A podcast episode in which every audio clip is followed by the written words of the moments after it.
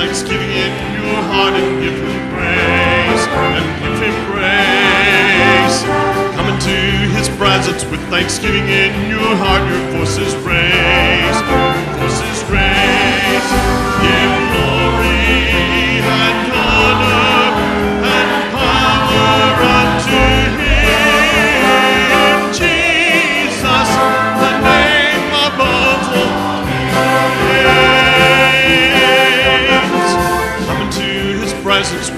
thanksgiving in your heart and give him praise. And give him praise. Come into his presence with thanksgiving in your heart. Your voices raise. Your voices raise. Give glory and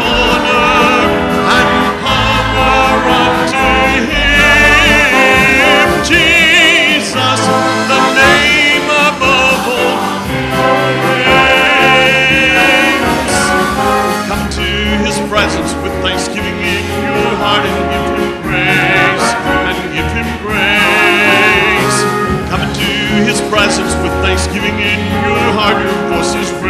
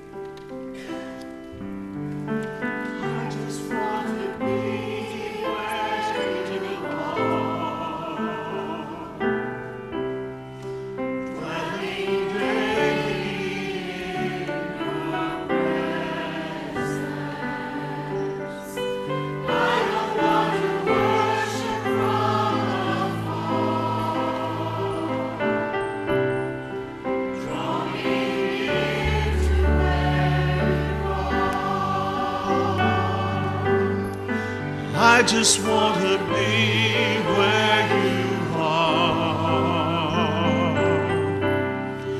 in your dwelling place forever.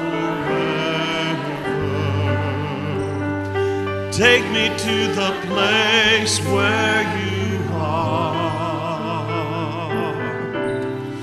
I just want to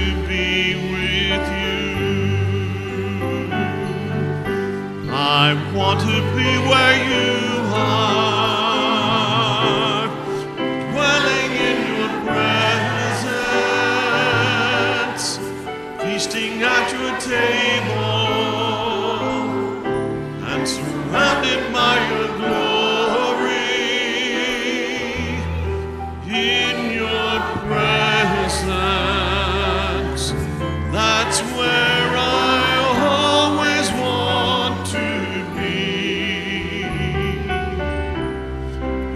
just want to be.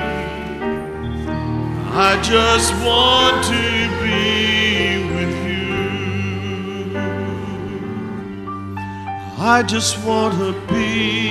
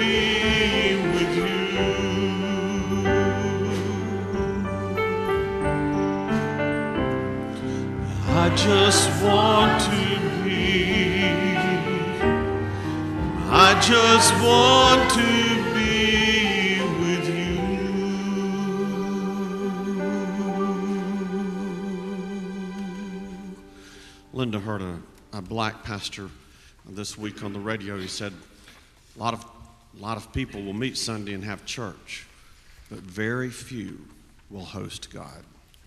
I pray today that our church will host God and will experience His presence in this service.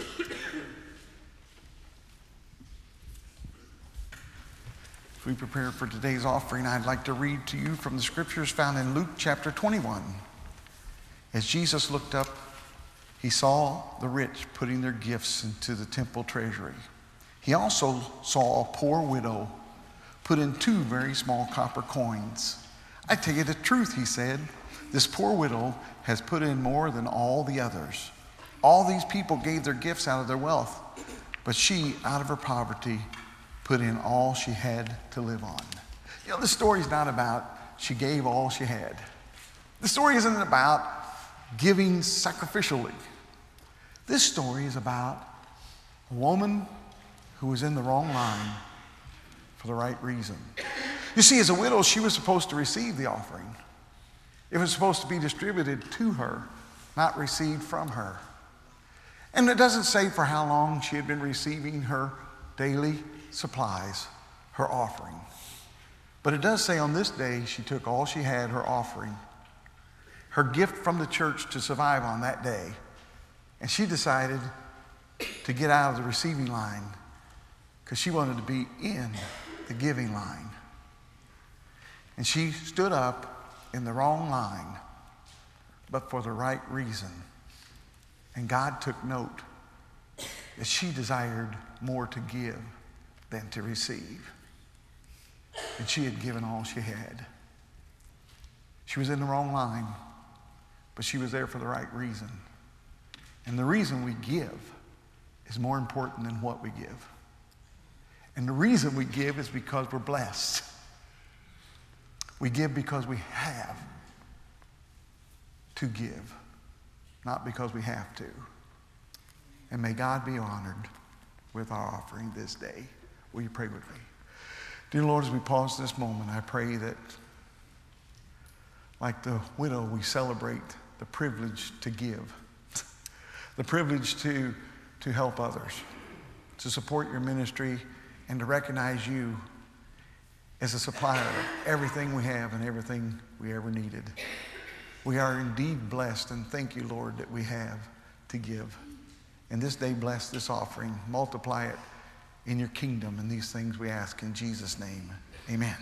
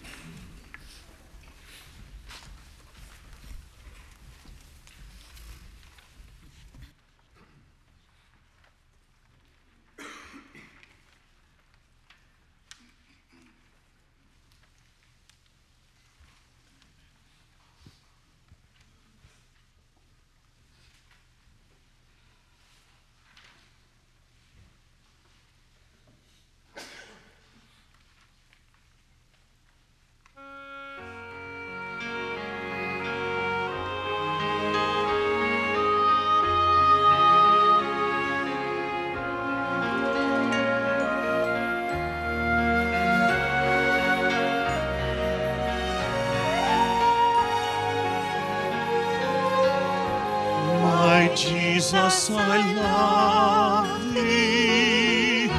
I know thou art mine. For thee all the follies of sin I resign. My gracious Redeemer, my Savior.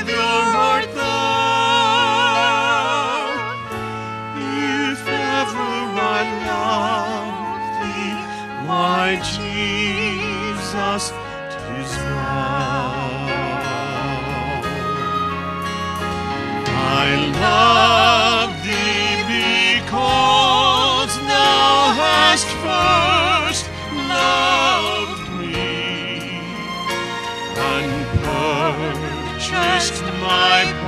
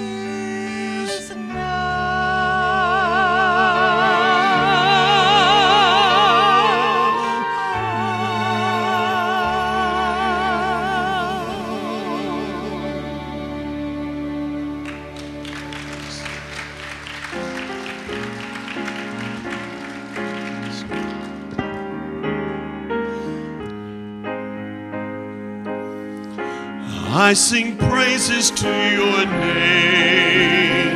Oh Lord, praises to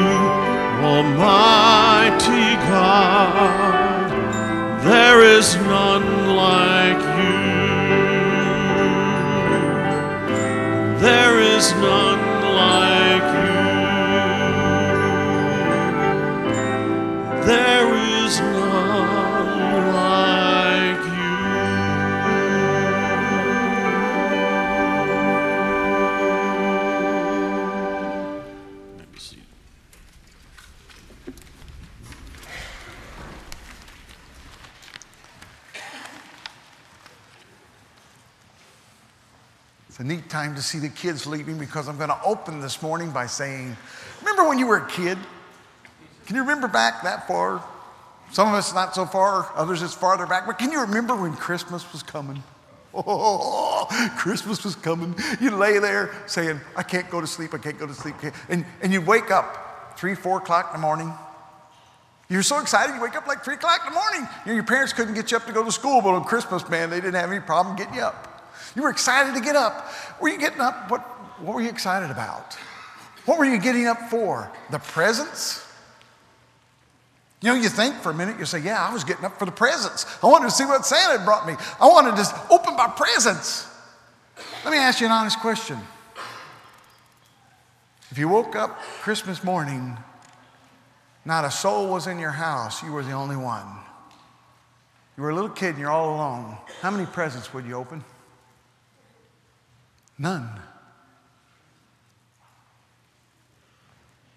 Without the presence of your family, the presents wouldn't have any meaning. You see, God's presence is what makes his gifts so wonderful. So we need to be about seeking God's presence so we can enjoy and celebrate his presence.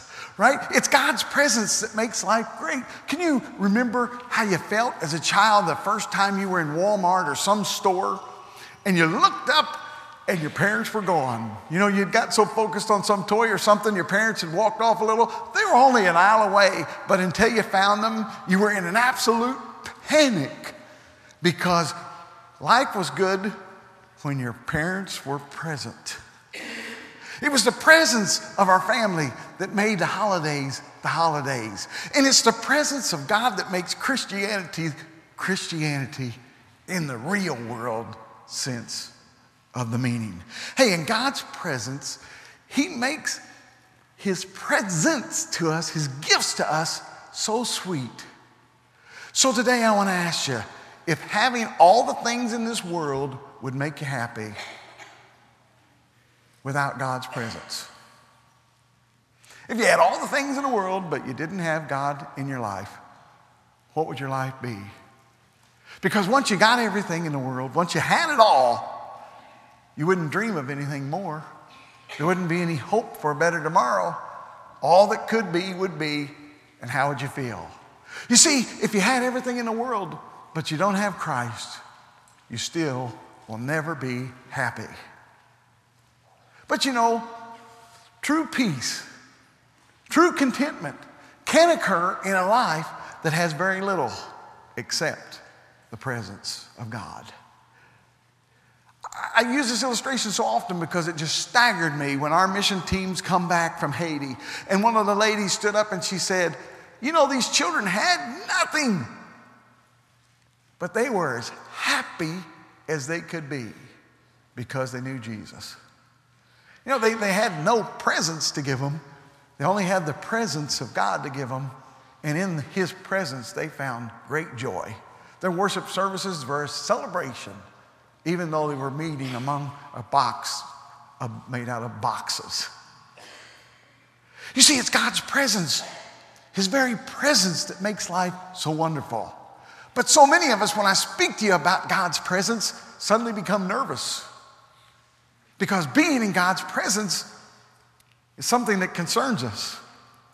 And I know as a young Christian, one of the most influential people in my world was a man named Avery Willis and T.W. Hunt.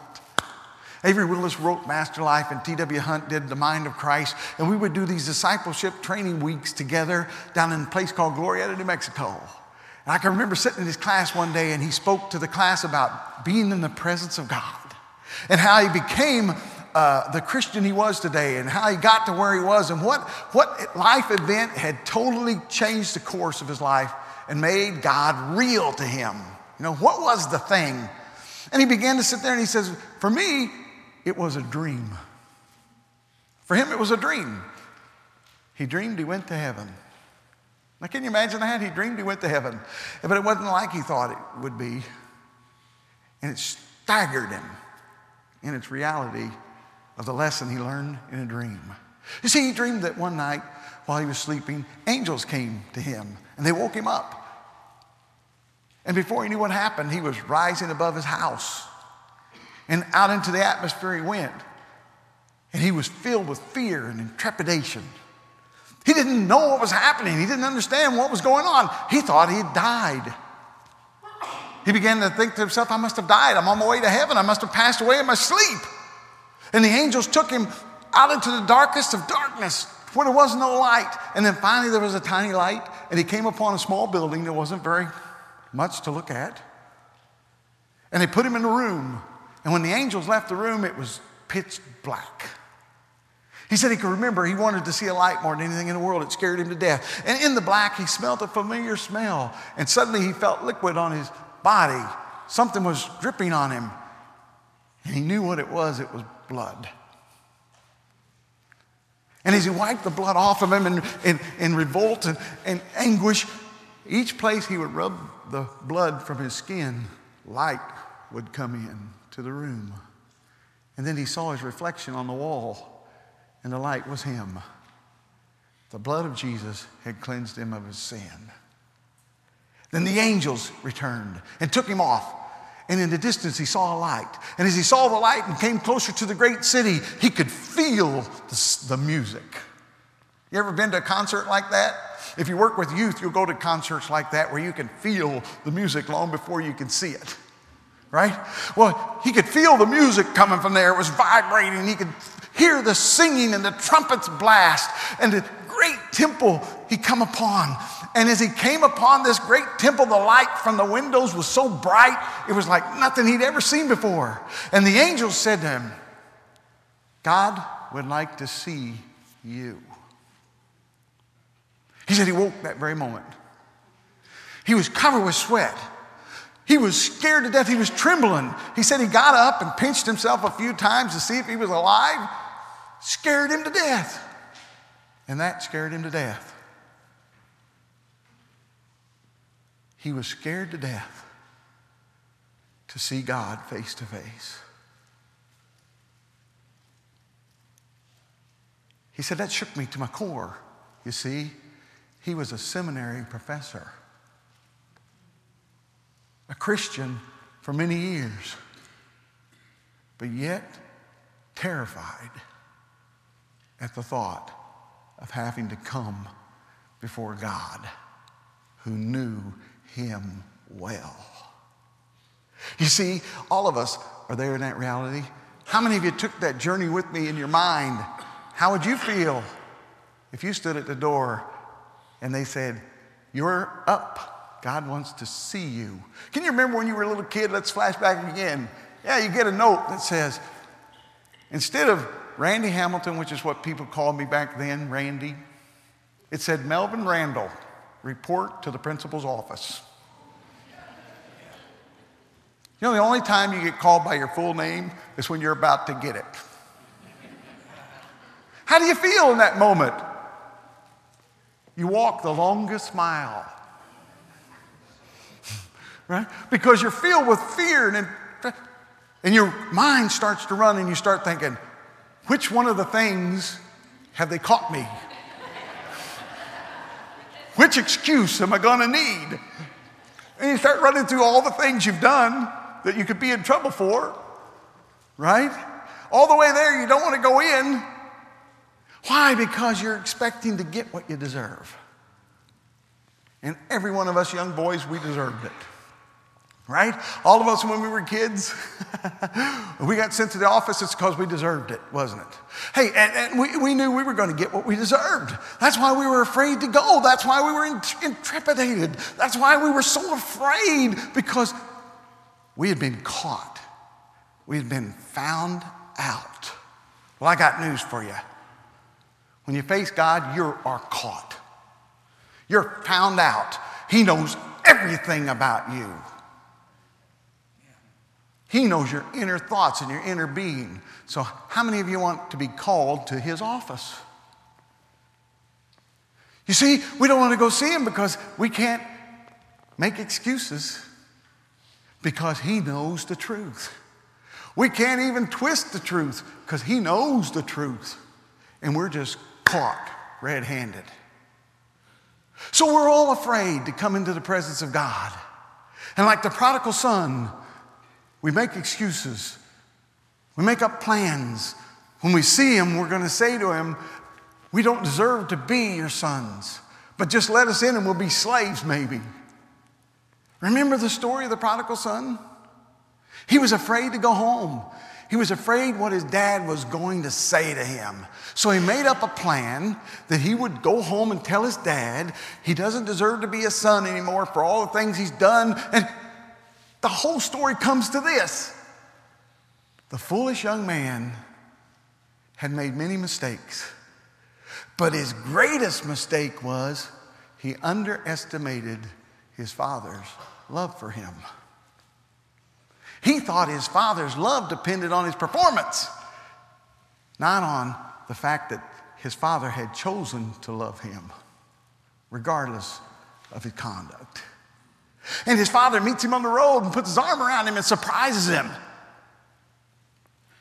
And his meeting was nothing like he thought it would be.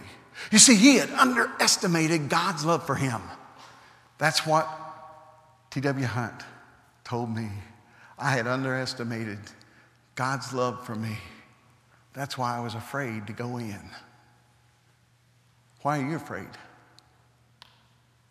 Because you've underestimated God's love for you. That's why you're afraid to go in. John would speak to this very thing in 1 John. He'd say, God is love.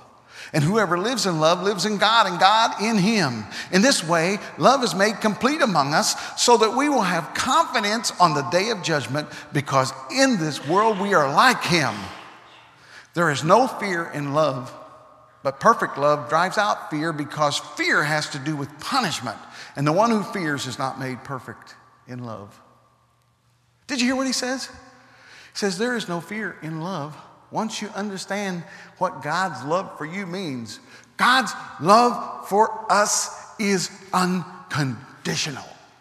It's not based on your conduct or your behavior.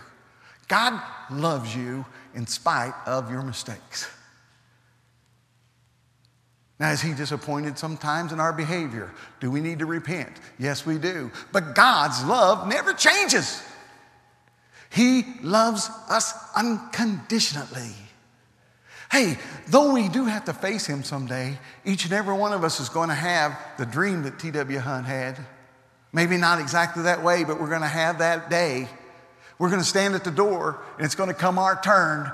For each man is destined to die, and then the judgment. But what's that going to be like? The judgment. What's it going to be like when you're brought before God's presence? What's it going to be like when the angels escort you in? What is it going to be like when you see Jesus face to face and he says, Come with me? It's judgment day, my friend. You're at the end. What's that going to be like? Well, you know, one of my favorite books in the Bible is Jude. I used to read Jude a lot.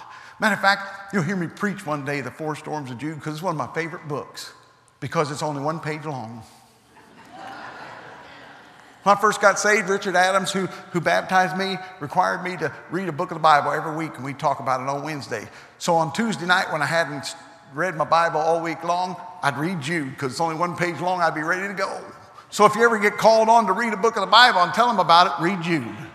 Jude's a beautiful book. It's the last book right before the book of Revelation in your Bible, and it ends in the most beautiful truth that you're ever going to see in all of your life. Follow along with me in Jude, verse 24.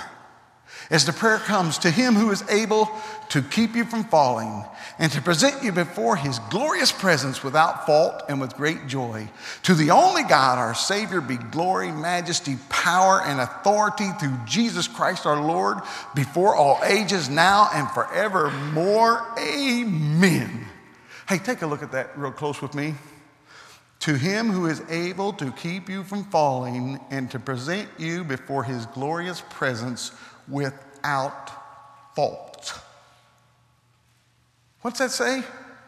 Jesus is going to present you before the judgment without fault.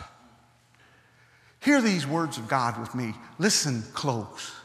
For my own sake, I have blotted out their transgressions, and I remember their sins no more. Thus saith the Lord. When you come through the blood of Christ Jesus and you are presented before Him for the judgment, the charges against you will be faultless, perfect, without sin. And when you start to say, but, but, but, but, but, God's going to say, but what? What sin? What mistakes? What are you talking about? I see before me perfection. Now, how bad is that going to be for you and me to come before his presence? You see, we're afraid of this judgment. We're afraid of his presence. We're afraid to come near him because we know that he knows us. But unlike us, he has a mind of his own and he has chosen to forget your mistakes and remember them no more.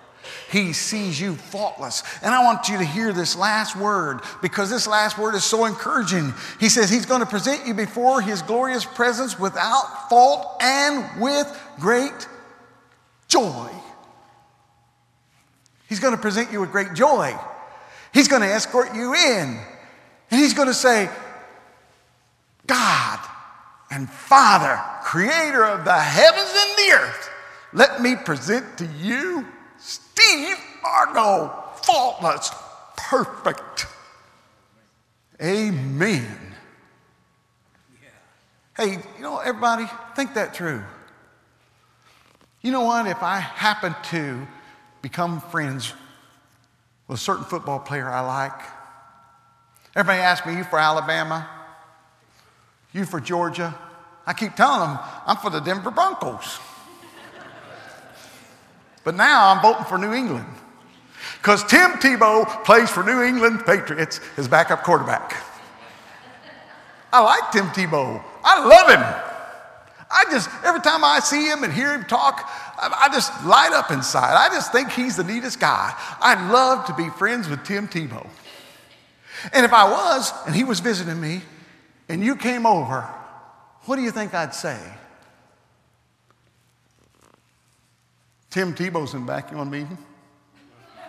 That isn't what I'd say. I'd say, guess what? Guess what? You're not going to believe it. Guess who's here? Guess who's in my house? Guess who I'm going to introduce you to? Tim Tebow.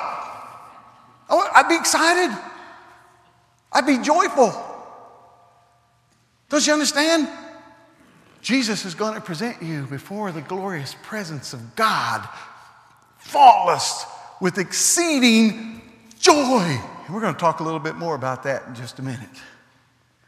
You know, there's four really good reasons to want to be in the presence of God. There are four really, really, really good reasons to want to be in the presence of God. And if you came to Bible study the other night, you heard one of the neatest teachings that's ever been taught here or anywhere else. We were in Bible study, studying the book of James, right? We're studying away in James, and Dr. Horner's teaching us, and he says this great truth. You know, Satan can't do anything to stop God from answering your prayers. So he has to stop you from praying. You know, friends, Satan cannot do anything to separate you from God's presence. So his only hope is what? To convince you you don't want to go there. He can't keep God out of your presence, but he can keep you out of God's presence, and that's his only hope. And the reason that we live in fear about coming into God's presence is because we believe His lies that God's mad at us and that God's going to punish us and God's going to give us what we deserve because God helps those who help themselves. I heard that before. Only problem is, I looked for that in the Bible a long time and it's not there. God helps those who cannot help themselves. When we could not help ourselves, God saved us.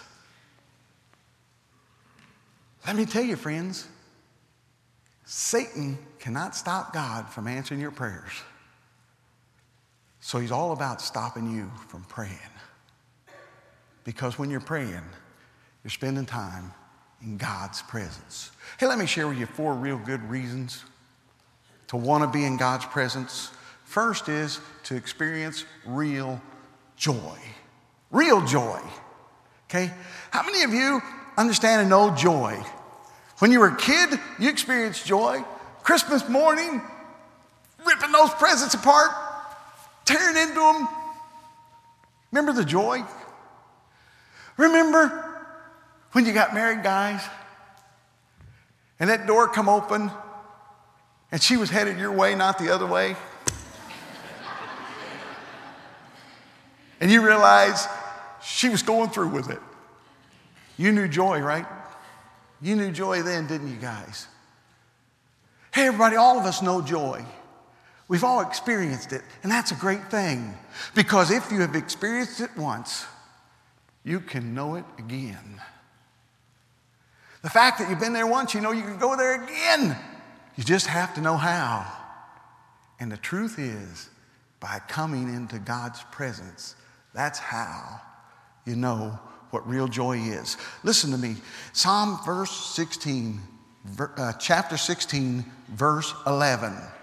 You have made known to me the path of life, and you will fill me with joy in your presence with eternal pleasures at your right hand. You will fill me with joy. What's that mean? God will fill you with joy. Fill you up, overflowing, because joy is not something you can keep inside. It's not. Hey, let me read you what Webster's dictionary says joy is. It's blisssomeness or glee, a festive, exceedingly glad presence that overcomes us with pleasure. It's merriment and excitement. It is to be brought to a state of rejoicing. How many of you are living like that? How many of us know that? That our life is so merriful, so blissful, so exciting that we cannot keep it in. Right? Hey, we know that feeling. You Alabama fans, remember? Remember you Alabama fans last year? When Georgia was just about to score and the clock ran out, that boy caught the ball and got tackled just before he went in. And the tick tock, tick tock, the clock ran out. And then suddenly the Crimson Tide blew up and exploded. Overcome with what? I know what happened. They all sat there and went, Well, okay, we won that. No, they didn't say that. They couldn't sit still. They come out of their seats. Georgia fans went to their knees. Everybody responded in some way. And the people who experienced the joy of victory, they couldn't sit still and they couldn't be, was it quiet in there? No, they, they couldn't stand it. They couldn't hold the joy in. Listen what it says to be brought to a state of rejoicing. You spend time in the presence of God, you will be brought to a place of rejoicing. You won't be able to hold it in. You will be overflowing with joy. Well, Brother Hamlin, that's not been my experience. Well, quit working so hard at the race and claim the prize because Jesus has already won it for you. You understand that? We're working so hard, we're running the race so hard, we forgot to claim the prize. So many Christians are living in the absence of joy because they're so busy running the race, they don't have time to spend in the presence of God discovering the prize. Your prize of joy is being unclaimed. God is waiting for you to come into his presence, not that he might punish you, but that he might give you the gift he has for you joy, more abundant and free. Secondly, it says, the Bible in chapter, in Psalms 89, verse 15, to be in the presence of God is to be in the light. Listen to the word of God. It says, Righteousness and justice are the foundation of your throne. Love and faithfulness go before you. And blessed are those who have learned to acclaim you, who walk in the light of your presence. Hey, ever, one of you ever been in a real absence of light? I mean, dark. I mean, pitch dark. Well, when I graduated from college, I went to work for Inland Steel Corporation. So I thought I'd be about making steel, right? Working on stuff that makes steel. But little did I know, Inland Steel owns coal mines, underground coal mines. And if you ever known anything about coal miners, they're a little ornery. That's a nice way to say it, right? They're a little ornery. They're, they're fun, fun guys. They like to put snakes in your lunchbox and all kinds of stuff like that. You know, and they like to take your pants, and, and if you've never worked in a coal mine, you're around equipment that can grab your clothes, so you wear these pants that are tight around the ankles. So they like to put the grease gun in your belt there and turn it on and watch your pants bloom up. You got to work in that all night long once. But the most fun thing to do to you when you're new in the mines, you know what it is? They get you way back in the mines, thousand feet underground, way back in there, and then they take your light, pop with a little hammer, and then they walk off. Thousand feet underground, there is no light. It's total, absolute darkness. You can't tell up from down, from left to right. So you just sit there. And at the end of each shift, when everyone comes to the top, to the surface, you have a number tag for each human and you hang them up for each of the workers underground. And when one of the tags doesn't come to the surface, the next shift doesn't go down. So when your tag doesn't show up eight hours later, they come and get you. And let me tell you, you've never seen anything so beautiful in your life as a light. I've never seen anything so beautiful in my life when I saw those lights coming, people walking through the mines looking for me. I started yelling, Here I am, come and get me. I had joy. I mean, I was celebrating, I was dancing around. I wasn't about to stand up too quick because some places are low and you can really hurt yourself. But boy, I was celebrating when I was sitting, right? I was hopping up and down. I seen the light. Hey, everybody, sometimes you don't realize what you have till you don't have it. But without light, we can't see to get around. Things that would normally be of no threat to us are now of serious problems. How many of you feel like your world is filled with darkness? How many of you watch the news and feel like the world's just getting darker and darker by the day? But where's the light? Where's the light in this dark world? Where is it? The people are in darkness and they're desperately looking and they want to see the light. If they see it, they're going to come running. Where is the light? I am the light. You, we, we are the light. And when we, the light, grow dim, it's because we aren't spending time in His presence. When the people of God start to spend time in His presence, the light will become brighter and brighter and brighter. And the world will flock to the light. They're watching us and they want to see a miracle. They want to see joy. They want to see light. Hey, everyone, how about some divine protection? One of the great reasons to be in God's presence is the promise of divine protection. Psalm 31:20 reads thus: How great is your goodness, which you have stored up for those who fear you, which you bestow in the sight of men on those who take refuge in you. In the shelter of your presence, you hide them. From the intrigues of men, in your dwelling, you keep them safe from accusing tongues. Hey, how many of you enjoy feeling safe and secure? What makes you feel safe and secure? People. Really does. I'll never forget when I first married my wife. She was from the inner city of St. Louis. I'm talking about a scary place. Her school, when she took me there, Kings Highway School, I thought it was a prison. I thought it was a prison. There was guards and metal detectors to go in and out. It was an inner city school in a rough part of the inner city of St. Louis. She grew up in a place that terrified me. I wouldn't have walked around there at night if my life depended on it. But she grew up there, played there, went to school there. She marries me. We move to Norburn, out in the country. We're talking Mayberry.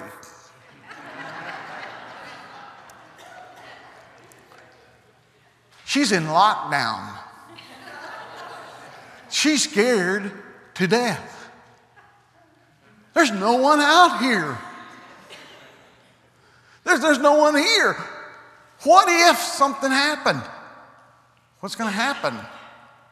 We're the only ones out here. Who, there's no one here.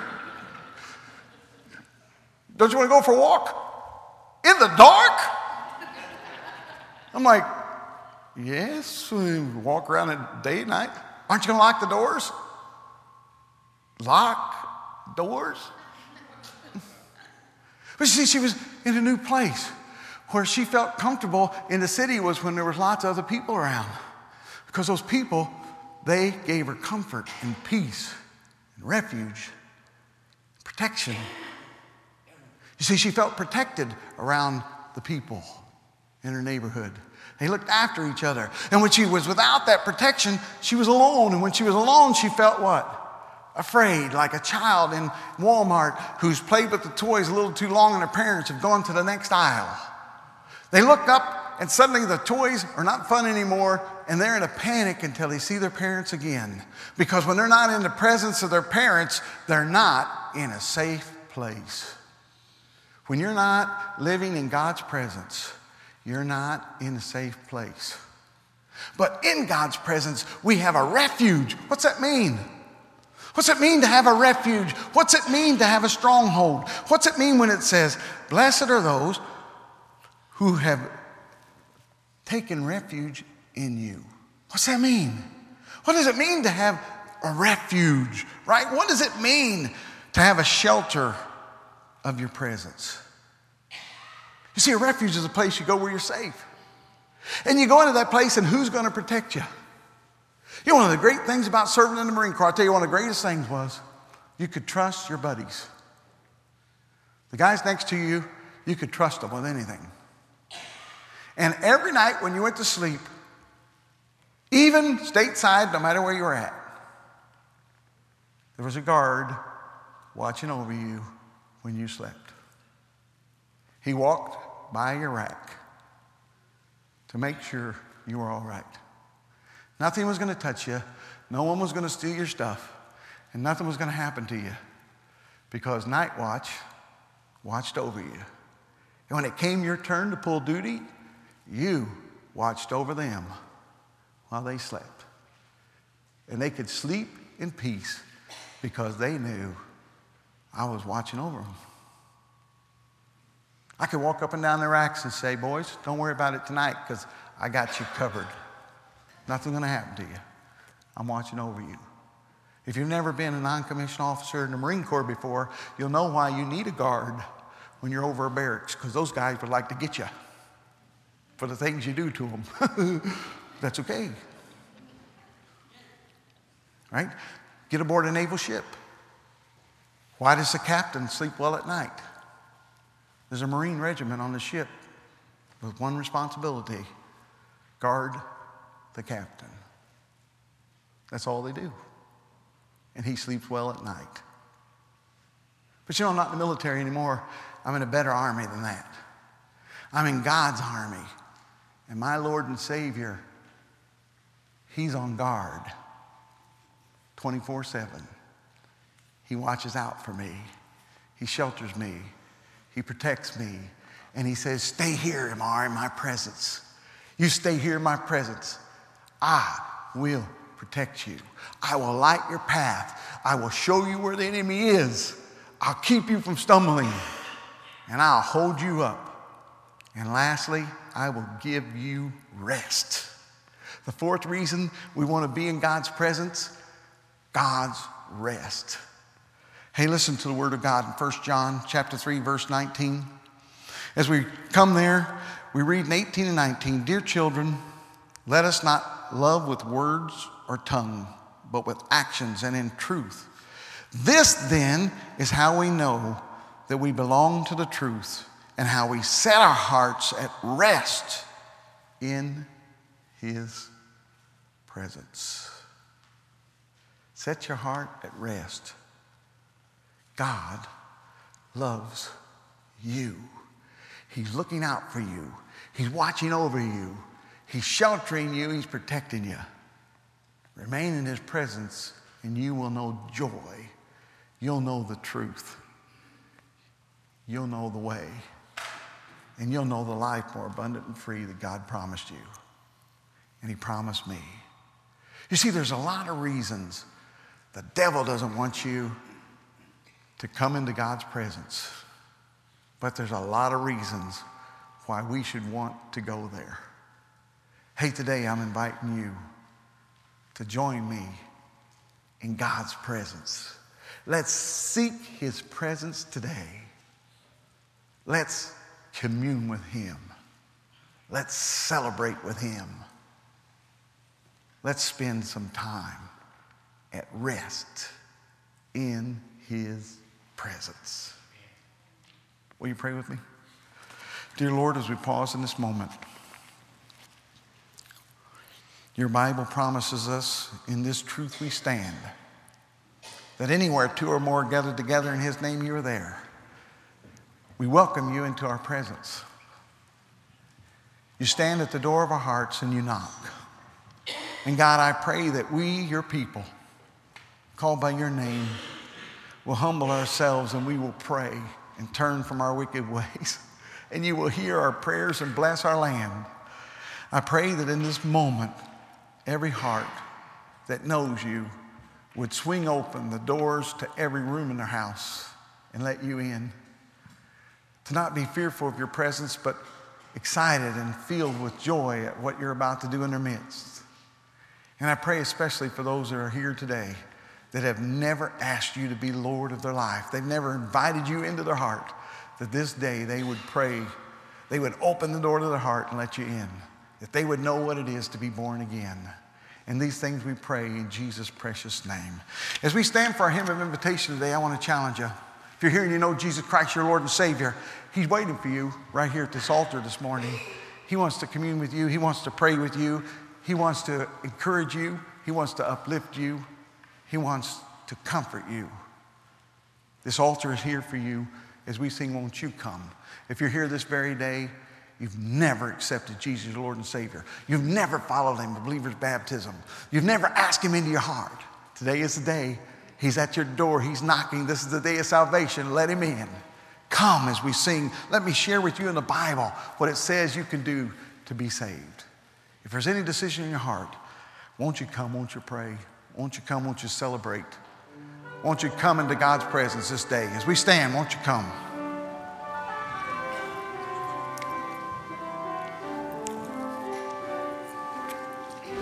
Lord, I give, you my heart. Give you my soul. I live for you alone. Every breath that I take every moment I'm awake. Lord, have your way in me. Lord, I give you my heart, I give you my soul. I live for you alone. Every breath that I take, every moment I'm awake. Lord, have your way in me.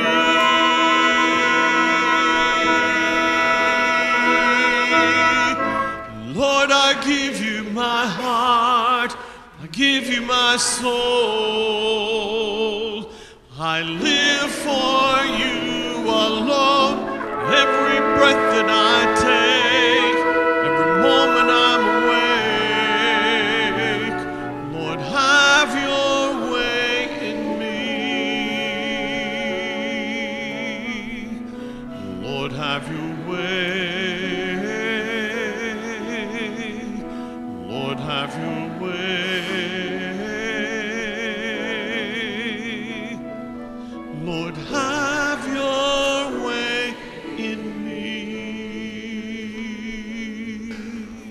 ask you all to please be seated today? This is a special day. In multiple ways, this is a special day. You know, a pastor dreams and prays about the days that during the invitation, people come and you say, What may I do for you today? I want to follow my Lord and Savior and believe his baptism. And all of God's people to that say, Amen, right? So, hey, before we leave this building this day, you come by and encourage him and uplift him, pray with him, and let him know we're with him to the end on this decision. This will be the greatest day of his life. Hey, but this is.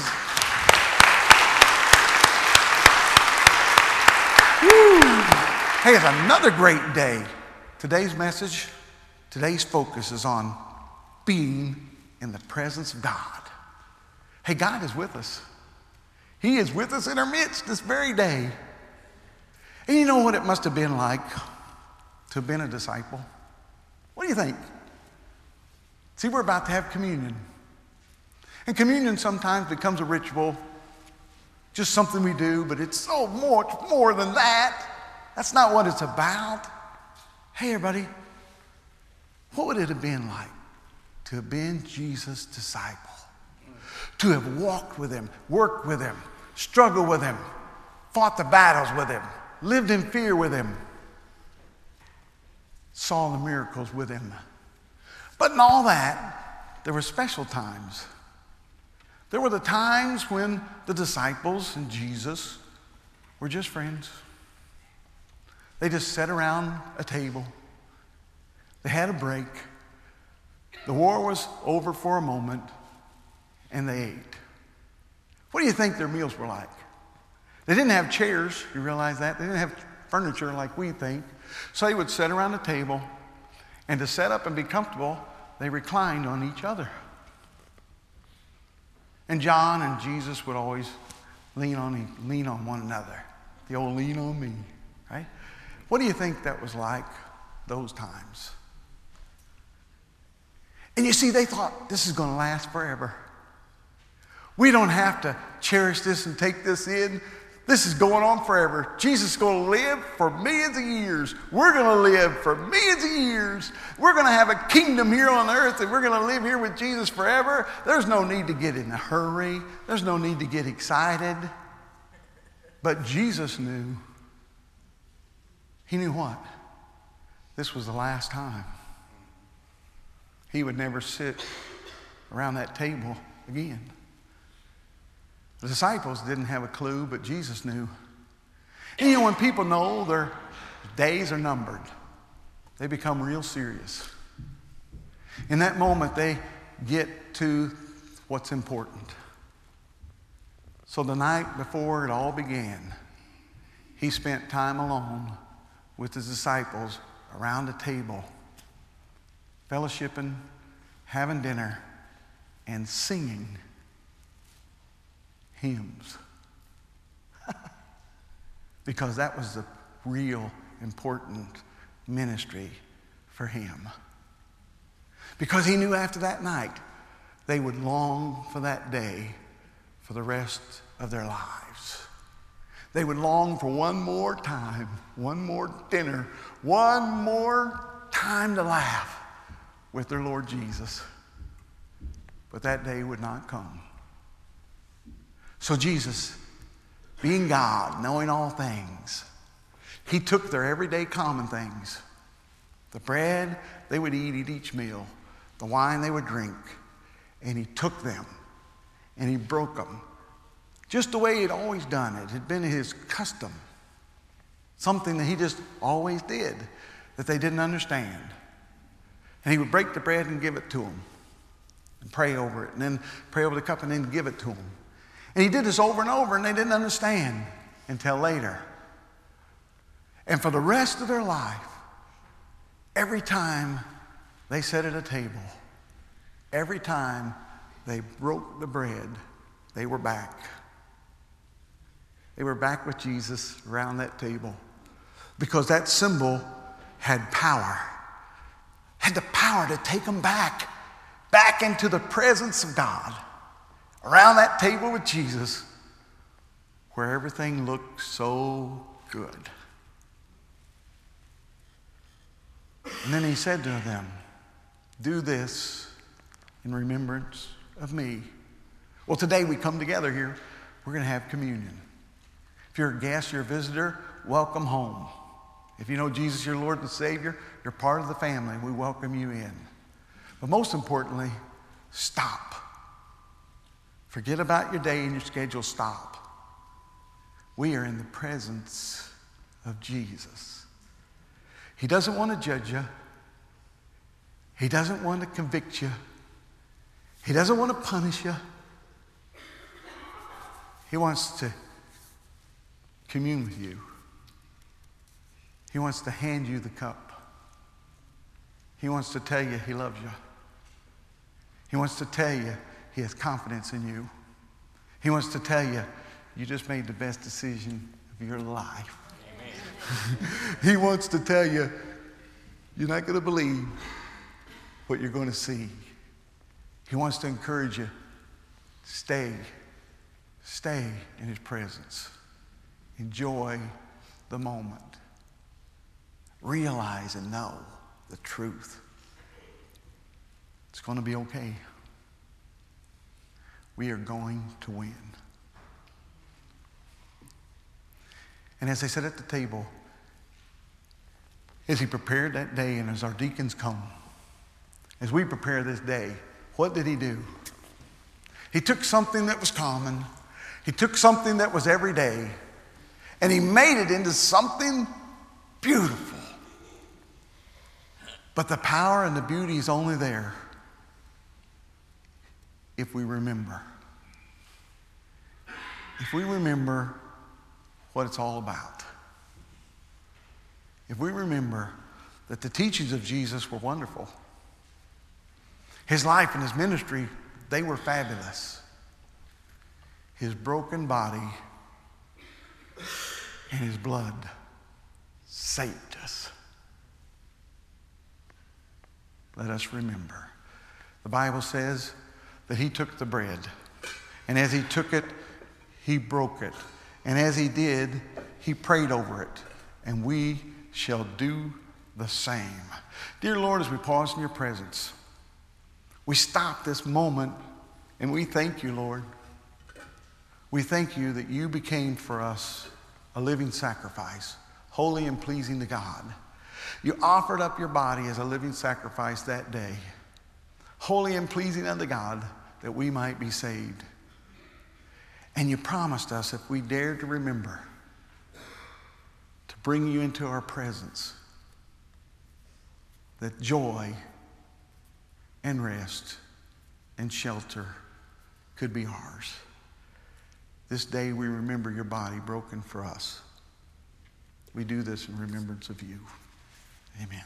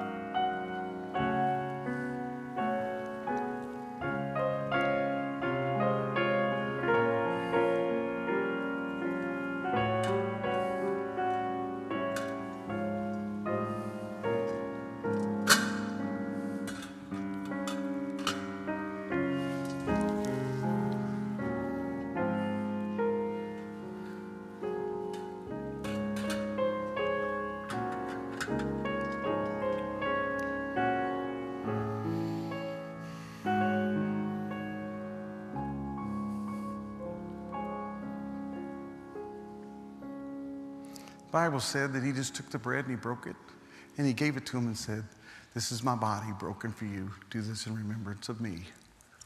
In a like manner, he took the cup and he blessed it. And we'll do that very same also today. And as he took the cup, he reminded them of the truth that without the shedding of blood, there is no forgiveness for sin. And I would like for you to pause and stop for a moment and get serious and just ask yourself, what do you think he said when he handed the cup around the table? What do you think he said? As you turn to your neighbor, as you pass the cup, what would God have you say? Think about that. May God bless you. He took the cup, he prayed over it, and he thanked God for it. He thanked God for the reality of what he had come to do to shed his blood for the forgiveness of sins, that we might know the truth this day.